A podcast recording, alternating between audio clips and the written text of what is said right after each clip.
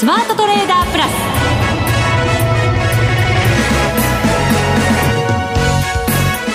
全国のリスナーの皆さんこんにちは。内田まさです。この時間はザ・スマートトレーダープラスをお送りしていきます。なんで噛んじゃったんでしょう。この方をご紹介しましょう。国際テクニカルアナリスト福永博之さんです。こんにちは。よろしくお願いします。よろしくお願いします。冒頭から失礼いたしました。いやいやいやさすが内田さんですね。何ですか？いやいやいや。つかみました。もうね本当にもうつかみはばっちりっていうぐらいもう聞いてる人がおおってこう引き込まれるような ね。ずるっとなっちゃったでしょうね ずるかな、ね、はい。まあでも今日はね、はい、ようやく日経平均も6日ぶりに反発と。いうことですから本来ならもっと気合を入れていかなきゃいけないところでした。いや本当ですよね、まあ、6日ぶりって結構久しぶりですよね。久しぶり また、ね、私の言い方もなんかもうなんかどっかの井戸端会議やってるような感じですけど。大丈夫でしょうかこの番組ね本当二人ね、はい、ちょっと今日はもうあのちょっと湿気があの湿度が高いんで。湿気のせい。湿気のせいでしたか。いやね本当に困ったもんでございますけども、まあでも本当にあの1週間上がってなかったってことですからね。そうなんですよ、はい、ね、900円ぐらい下げて。そうです、うん、でようやく、まあ、今日ねえーまあ、株価はあ2万8500円台回復とい。うことになりましたので、はい、まあ、そういう意味では少し、あのー、まあ、落ち着いたかなというところなんですけど、はい、まあ、ただ、まあ、もう皆さん聞き飽きてらっしゃるとは思うんですけども。何ですか？ジャクソンホール？はい。そうですよね、ね、耳にタコができましたね。もう今週月曜日からずっと毎日、まあ、このラジオ日記聞いてらっしゃる方も他の番組でもね、いろいろとジャクソンホールっていう言葉は覚えていただいたんじゃないかなと。覚える必要あるかないかね。年に1回しかあのそれもこの時期しか 使われない。もう覚えてるよって言ってると思います。こういう名詞ですけどもね。はい。まああのいずれにしてもあの、まあ、バーナンキさんがですねあのバーナンキさんというのはあの前の議長ですよそうです。はいはい、はい、あのえー、のですね時と今のこのパウエル FRB 議長の時とちょっと私はあのえー、日本のバブル崩壊の時の、ええ、あのなんかこう動きにちょっとなんか似てるような気がして。なのでですね、うん、ちょっと後ほどそのバーナンキさんとパウエルさんのちょっと違いだとかその辺をまあこれはあの本当個人的なあの見解ですけども、はい、ちょっとお話ししたいなと、まあ、当時ほら私一応ねもうあの証券マンになった時でしたので。そうですよね。はい。1988年ねまさに渦中で。そう。ねもう本当に、そうなんですよね。なので、まあ、そのあたりでちょっとなんか今回のあの FRB のあの、まあ、姿勢とかあとそれからその、えー、理事の方の発言ですよね、はい、これがですねちょっとなんか日本のその1989年前後の動きというか、まあ、発言にちょっとなんか似てる感じがするので。まあ、あのそのあたりね、えー、ちょっと記憶に沿って皆さんにお話したいなと記録じゃないので。記憶で。ですね。はい、はい、すいません。わかりました、はい、この後のコーナーでたっぷり。そうですね。はい、伺っていきたいと思います、えー、さて番組ではレギュラー出演者への質問を募集しています。番組パーソナリティの福永さんはもちろんですが月1ゲストマネックス証券の吉田さん岡本さんへの質問もお待ちしています。番組ホームページにあるスマトレ質問箱にお寄せください。それでは番組進めていきましょうこの番組はマネックス証券の提供でお送りします。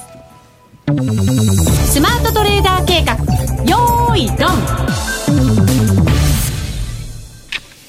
さて、まずは、大引けの日経平均株価165円54銭高28,479円飛び1銭で大引けとなりました。6日ぶりの反発です。なんかさっきの冒頭の話がちょっと気になりますね。相場の話もね、はい、分析していただきたいんですけど、そっちも気になる。ええー、まああのそんなにあの、なんでしょう、あの、複雑な話ではないので、単なる比較の話なんですけどね、うんはい、あの、後ほどちょっとお話したいと思うんですが、はい、まあその前にあの、マーケットなんですけど、えー、まあ、昨日の動きというのが、うん、まあ、結構、その、5日続落でですね、えー、まあ、テクニカル的にはその25日移動平均線に接近して終えたっていうところがポイントなんですよね。そうですね。はい。で、あとですね、ちょっと残念なことが昨日起こっておりまして、えー、何かというと、あの、まあ、25日移動平均線上は維持しているのと、今日反発しているので、あの、まあ、移動平均線から見たトレンドに変化はないんですが、はい、一方で、パラボリックを見ますと、陰転？そうなんです。昨日ね、陰転しちゃってるんですよ。それもあの日経平均だけではなくて、ええ、これあの日経500も昨日引転しちゃってるんですね。ですから、まあこれまでは日経平均先行型のまあ上昇ということだったんですけど、はい、まあそうした中で日経平均が少しこう上値が重たくなって、で、まあ急反転という形ですよね。でそうした中で、あの、日経平均の上昇がその先物のあの影響を受けるって話をしてましたけども、はいえー、一方でその先物の影響の薄い日経500、こちらが昨日引転しておりまして、で、今日でまあ引転2日目ということなんですよね。はい。で、こうやって見てみますと、あの、やはり日経平均型が、あの、今のところこう引っ張っていったり、あるいはこう反転したりというところの先行指標になってますので、うんまあそういう意味ではちょっとですね、ここから、あの、日経平均が、まあ、しっかりこう、反転できないと、あるいは日経、えー、ごめんなさい、トピックスですね。うん、トピックスが引転してしまうようですと、ちょっと全体的にですね、あの、まあ、FRB 議長のその、えー、講演前後で、はい、あの、トレンドが反転するのか、あるいは継続するのかっていうところの継続になっちゃうというですね。これちなみにトピックスはまだ引転していないものの、はい、もちろん近づいてるわけですよね、そうです、そうです。ね、で、ちなみにですね、あの、木曜日の今日のあの終値で見ますと、はい、パラボリックの値が1953.40なんですよね。でもまだあと23ポイント。はい。うん。ですから、まあ、急落しなければ、まあ、1日で下回るってことはおそらくないとは思うんですけど、えー、ただこれ、毎日ですね、どのぐらいずつ上がっているかと言いますと、あの、これもあの、まあ、前日との比較になりますが、だいたい4ポイントぐらい上昇してるんですよ、毎日。はい。はい。で、まあ、安値、あの、一番重要なのは、あの、昨日の安値を切ってくると、この加速因数の下げ幅がまた、あ、ごめんなさい、上昇幅が大きくなってくるので、うんはい、あ、ごめんなさい、高値を超えると大きくなるんですけど、はい、まあ、これ安値を更新してくると、あの、今お話したパラボリックに接近してくることになるので、うん、ま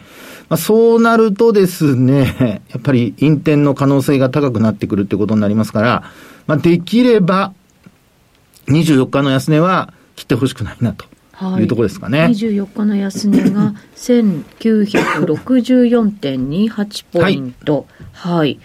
今日もね、ここまでは届いてませんからね。そうですね。えで、あの、まあ、日経平均もですね、もちろん、あの、今日、あの、昨日の安値は届いてないんですよね。はい。ただ、これね、本当面白いんですけど、日経500がですね、うん、実は昨日の安値を一旦切ってるんですよ。今日プラスで終えてるんですけど。あ、本当だそうですね。はい、ヒゲでね。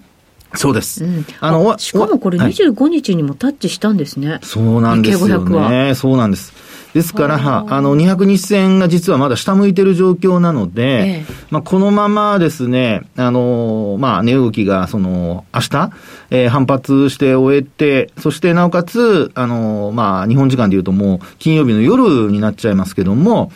パウエル FRB 議長の発言を受けて、まあ、講演内容を受けて、えー、株価が反発するようであれば、まあ反発しても一時的な反発じゃダメなので、継続しないといけませんから。うん、しっかりした。そうです。はい。はい。まあそうなってくれれば、まあ、ちょうどね、ここまで、あの、下落が続いてきたっていう形ですので、うん、まあそういう意味では、あの、反発につながるというふうになってくれると、株価的にもちょっとね、安心感が出てくるということなんだと思うんですが、はいまあ一方で、えー、今お話ししましたように、日経500がなかなかこう戻しきれないとか、で、あと日経平均も、あのー、まあ、昨日、あるいは、そうですね、まあ、24日の安値を切るとか、まあ、そういう流れになってきますと、25日線を下回るっていうことも視野に入ってきますので、えー、少し、あのー、まあ、週末は、あの、慎重に見ておいた方がいいのではないかなというところなんですよね。はい、ただそのジャクソンホールを控えてという動きもあって、はい、えー、パウエル議長の発言がかなり高派になるんじゃないかっていうところを、まずこう織り込んできたんだとするならば、はい、これどうなんでしょうね。悪抜けであるとか、そういうことも期待してる人も多いような気がするんですよね。そうですよね。商いもね、今日少ないじゃないですか。えー、そうそうなんですよ。2兆円そこそこですからね。そうなんですよ。ええー、あの、そこでですね、ちょっとあの、FRB 議長の2人の、の、FRB 議長の、その、発言をちょっと比較してみたいと思ってまして、はい、あの、さっきお話したように、バーナーキさんですね。バーナーキさんは、あの、まずその自分が、えー、こう、金融緩和を解除するって言ったときに、うん、バーナーキショックってあったじゃないですか。ありました。ね。で、その後、緩和的な発言にこう終始して、で、結果的に株価っていうのは、まあ、ニューヨークダウが上昇に向かったという流れだったわけですよね。はい。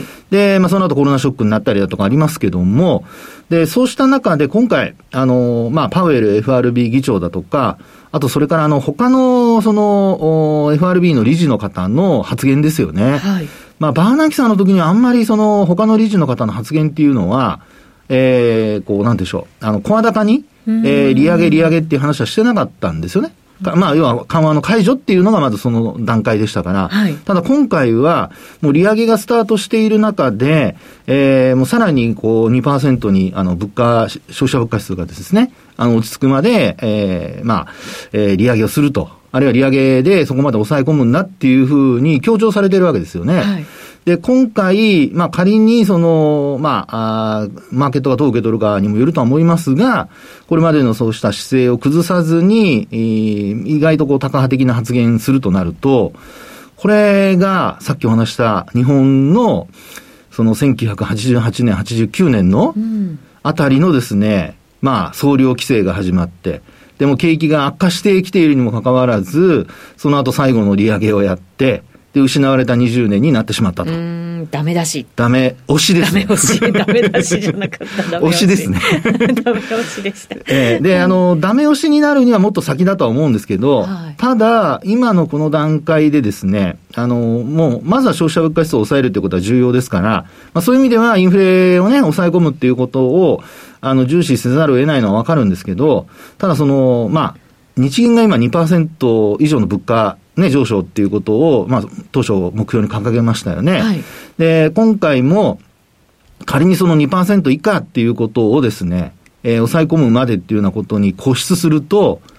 先ほど話したようにダメ押しの、あの、利上げにつながっていくんじゃないかなと。はい。そこが一番ちょっと気になるところなんですよね。まあちょっとだいぶ先の話だとは思うんですけども、えーでも、あの、今回、その、まあ、利上げがまず、ちょっとこう、今のマーケットの動きからすれば、ちょっとずれちゃったというかですね、遅れちゃったというのが、まあ、非常にあの、気になるところでして、そうなると、どうしても利上げが遅れた分、あそうですね、利上げが遅れた分、その、今度、利下げのタイミングも、結果的には遅れてしまう可能性が出てくると。なので、まあ、利下げというか利上げ、利上げの打ち止めにしてもですね。ですから、そこをですね、ちょっと、今回、まあ、えー、FRB 議長のそのパウエル議長がですね、どの程度、あの、先行き、こう考えているのか、はい、で、あとは、その、他の理事の方たちとの、その、なんていうんでしょう、あの、共通認識があるのかどうか。うなので、まあ、理事の方たちが2%っていうところに固執したり、あるいはその、パウエル議長も、あの、2%に抑えるまでっていうような話をですね、一回言ってしまうと、今度ほら、次の、あの、まあ、会合の時でも、そこで、その、なんて言うんでしょう、あの、えー、姿勢が変わったのかどうかなんていうことにですね、なりかねないじゃないですか。はい。で仮に、その、えー、そういう話が、あの、後退した場合に、また今度マーケットは、まあ、あ今度は利下げになるんじゃないかとか、利上げが終わるんじゃないかとかっていうふうに、あの、いい方に解釈をして、うん、で株価はまあ上がるっていうことにつながるとは思うんですけど、ただやっぱりインフレは収まらないっていうことになりかねないですよね。はい。なので、そういうことをちょっとこう、まあ、当時の、あの、日本の状況と考えてみると、バーナンキさんは、あの、緩和をいつやめるかということに不信していて、どうしようかなっていうふうなことだったんですけど、今回は利上げをこう、し始めた中で、これ本当にとどめを刺すような、あの、ダメ押しになるようなですね、えー、ことにつながりはしないかと。そこがちょっとね、これからの、あの、まあ、えー、金融、まあ、そうですね、あの、FRB 議長あるいは FRB のあの金融政策に対する姿勢というところがですね、えー、注目されるんじゃないかと。ですから、発言の中身云々もそうなんですけど、えー、ある程度これまで言ってきたことをですね、繰り返す中で、やっぱりそこに固執するかどうか、うそういうところにちょっと注目してみる必要があるんじゃないかなと。そんなふうにちょっと考えてはいるんですけどね。あのなかなか先が読みにくい、やっぱり経済状況の中で、その時に出てきたやっぱり経済統計、しっかり見ながら判断していきますよっていうような発言、ずっとされてるんじゃないですか、はい、そうすると足元出てきたやっぱり経済統計見て判断するとなると、やっぱりやりすぎてしまうとか、判断がやっぱり誤ってしまうっていうようなことにつながりかねないわけですよね。そうですよね。で、えー、実態ね、結果出てくるのがやっぱりあの半年後とか、えー、あと、まあ、アメリカの方は経済指標の発表早いですから、うん、まあ、そういう意味で翌月のあの中旬ぐらいまでにはですね、当月の結果がわかるってことだと思うんですけど、ただそれでもですね、その傾向がはっきりしてくるまでにやっぱり時間がありますから、そうですね。そうなるとさっきお話したように、利上げが遅かった分、まあ、利上げの打ち止めだとか、あそういったこともちょっと遅れる可能性があるので、はいデータ次第っていう見方は実はすごく危険で。そうですね。はい。実際にあの企業決算なんか見ると、やっぱり物価高の影響って結構出てきてるなっていう感触ありますよね。そうですよね。えー、あと、やっぱり、あの、金利が今は高止まりしているっていう状況で、はい、あの、3%に乗っかったままですし、あの、逆イールドはちょっと縮小してきてはいるもののですね、まあ、これはあの、長期金利が上がってるからなんですけど、あの、それでも、やはり、あの、足元の金利も2%、えー、2年債利回りですかね、あの3%台の金利というところなので、まあ、そう考えるとですね、やっぱり今の内田さんの話のように業績にも、あの、少しずつ影響出てくることが考えられるのと、あとはやっぱり設備投資だとか、はい、まあ、そういったところにですね、金利の上昇が影響してくるとなると、えー、まあ気がついた時には本当にダメ押ししちゃった後だったみたいなね。そうですね。利上げの幅がかなり大きいじゃないですか。はい、だからすごいスピードで利上げしてるわけですよね。そうです。だからその影響というのも突然に出始めるっていうことも、やっぱり考えておかなきゃいけないわけですね。そうなんですよね。ですからね、あの、まあ当時の1988年、9年、9年頃の日銀の、はい、えー、総量規制の後の最後の利上げ。で、それによって、まあ、これは私のあの個人的な見解ですけども、まあ、バブルを潰すっていうよりも、もうその前の時点でもバブルは終わってたにもかかわらず、ダメ押ししちゃったと。はい。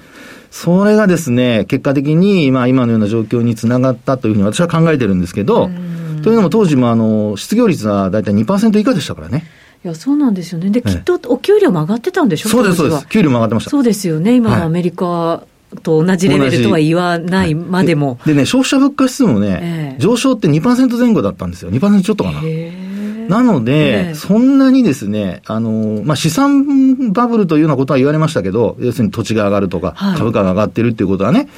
でも、あの、実際の経済がどうだったかっていうことで考えると、まあ、当時私の実感からしては、あの、いい景気であって、別にそのバブルっていう、その、まあ、要は物、あの、普通に生活するにですよ、うん、あの、例えば家賃がすごい上がってるとか、はい、そういう状況でもなくて、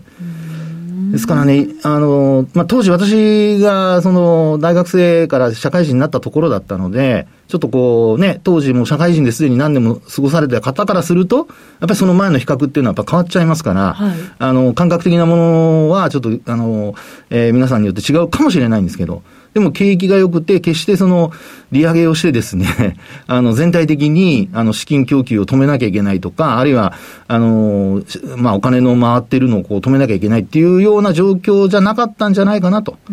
一部で、一時的に、あるいは一部的に、部分的にはそういうことをやってもよかったかもしれないんですけど、まあ、全体的に利上げをしてしまったっていうのはですね、まあ、今回、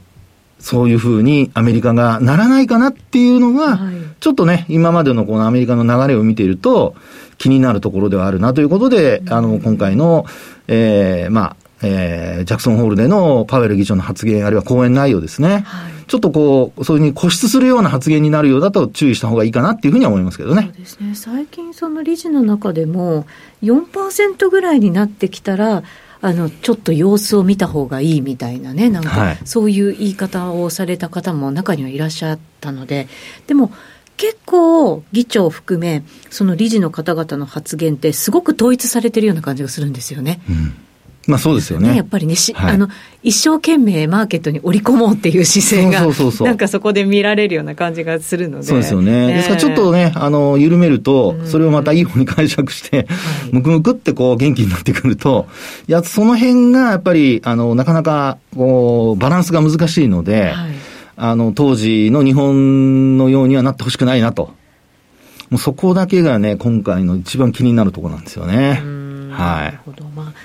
アメリカですから日本のようにね20年30年で失われる 形にはならないんじゃないかなっていやまあね。なんかね期待も含めて思っちゃいますけどね、はい、そうですよね、まあ、IT バブルの後のアメリカも結構やっぱり数年あの下落が続いたりしましたけど、はい、まあ、今回はどうなるかっていうのはねなかなかまだ見えないところでありますからできれば一時的なもので終わってほしい、まあもちろんもちろんなってほしくないのは一番ですけどね。はいそうですね。はい。そういう視点からもこのジャクソンホールしっかり見届けないといけないなという感じ、はい、まあ、あのその頃社会人だった方を思い出してあの聞いてみてください。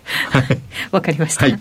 以上スマートトレーダー計画用意ドンでした。続いてはマネックス証券からのお知らせです。投資家の皆様マネックス銘柄スカウターをご存知ですか？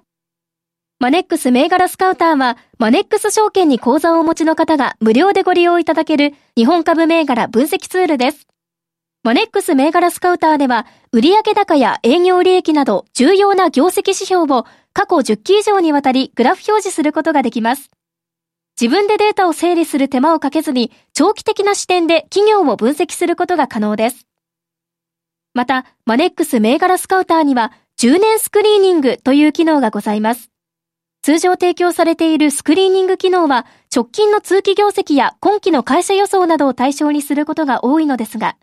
10年スクリーニングなら過去10年間の業績や直近の四半期業績での銘柄選びが可能なので、長期視点で自分に合った銘柄を探し出すことができます。さらに、マネックス銘柄スカウターはスマートフォンへの表示最適化も行っているので、外出先などでも場所を選ばずスムーズに銘柄分析を行っていただけます。また、マネックス銘柄スカウターの活用術も、マネックス証券のセミナーやホームページで紹介していますので、ぜひご覧ください。マネックス銘柄スカウターは、マネックス証券に口座を開設いただくと、無料でご利用いただけます。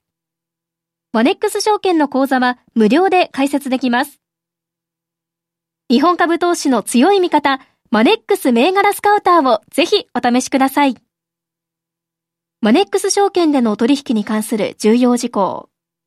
マネックス証券が扱う商品などには価格変動などにより元本損失、元本超過損が生じる恐れがあります。投資にあたっては契約締結前交付書面、目論見書の内容を十分にお読みください。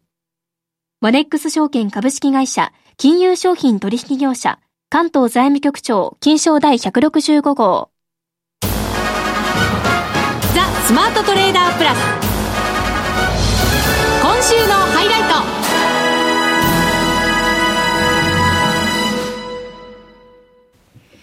さて、ここからは為替の分析をしていただきましょう。現在ドル円は136円54銭から55銭あたりでの推移ということになっています。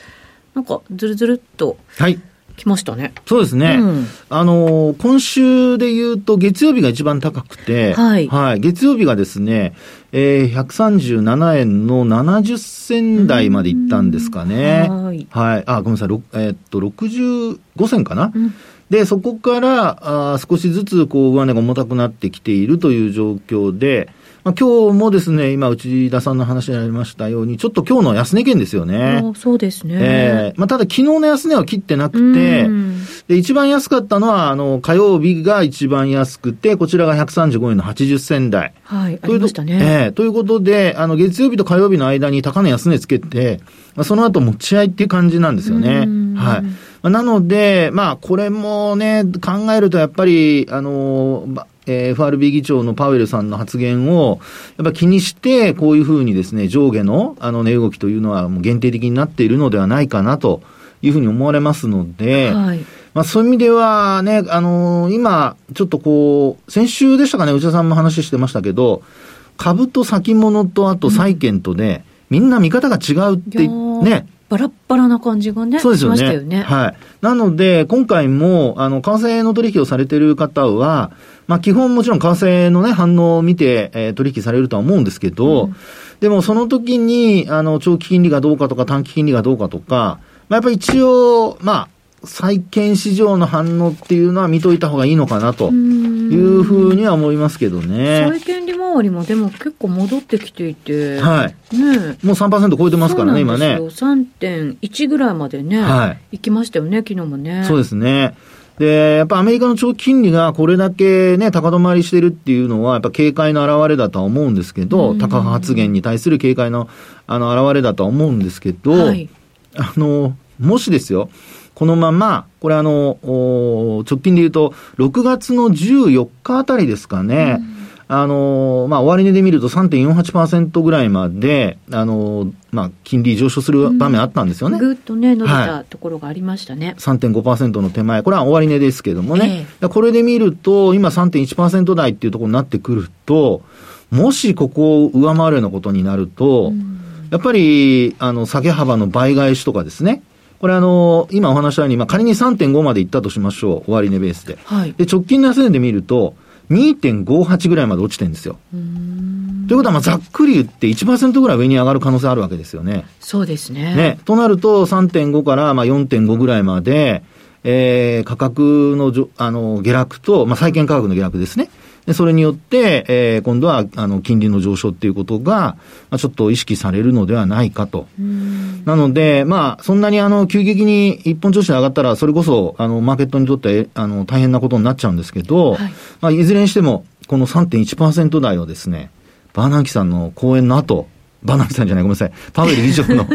あの、パウエル議長のですね、講演の後、あの、そのまま維持するようなことになると、はいやっぱドル円ってちょっと戻しちゃうんじゃないかなっていうふうには、ちょっと意識した方がいいかなと思いますけどね。やっぱりドル買いの方向でということですよね。そうですね。その他の通貨見るとね、やっぱりドル強いですからね。そうですよね。えで、ユーロ円はね、残念な、あ、ユーロドルですね。ユーロドルはもう残念ながらもう今パリティ割り込んじゃってですね。ちょうど今でも揉み合ってますね。そのあたりで。そのあたりですよね。パリティぐらいで。はい、はいということで、まあ本当にあのユーロドルに関しても一旦パリティ割り込んで、まあ前回は終値では割り込んでなかったんですけど。スルスルっとね、戻りましたけど、はい、今回は戻りが鈍いですね。ね。なので、やっぱり、あの、もう一段、あの、まあ、ドルがさっきお話したように、円に対して強くなるとなれば、はい、まあ、ユーロドルでもですね、もう一回パリティ割るっていうことも考えられなくはないので、まあ、ユーロドルに関しても、あの、取引されている方は、やっぱりドルとの通貨ペアで、こう、考えていらっしゃる方は、あの、ドルが強含む可能性をですね、えー、考える必要があるかなってところでしょうね。うそうするとあれですね、バラバラだった動き、債券市場と為替市場っていうのは、まあ、同じような、はい、やっぱりこう見方ということで、ね、あの合致してきますよね。そうなりますよね。となると株式市場はやっぱりその両方に従うっていう、従わざるを得ない。従うと？従うと残念ながらやっぱちょっと下方向にね。ですよね。はい、行っちゃう可能性ありますよね。まあ、先ほどのね、内田さんの話じゃないですけども、やっぱり収益の中でやっぱりドル高がちょっと、あの、業績にマイナスになってるっていう。そうですね。はい、部分もちらほら見えま、見え隠れしてますから、はい、そこも要注意ですよね。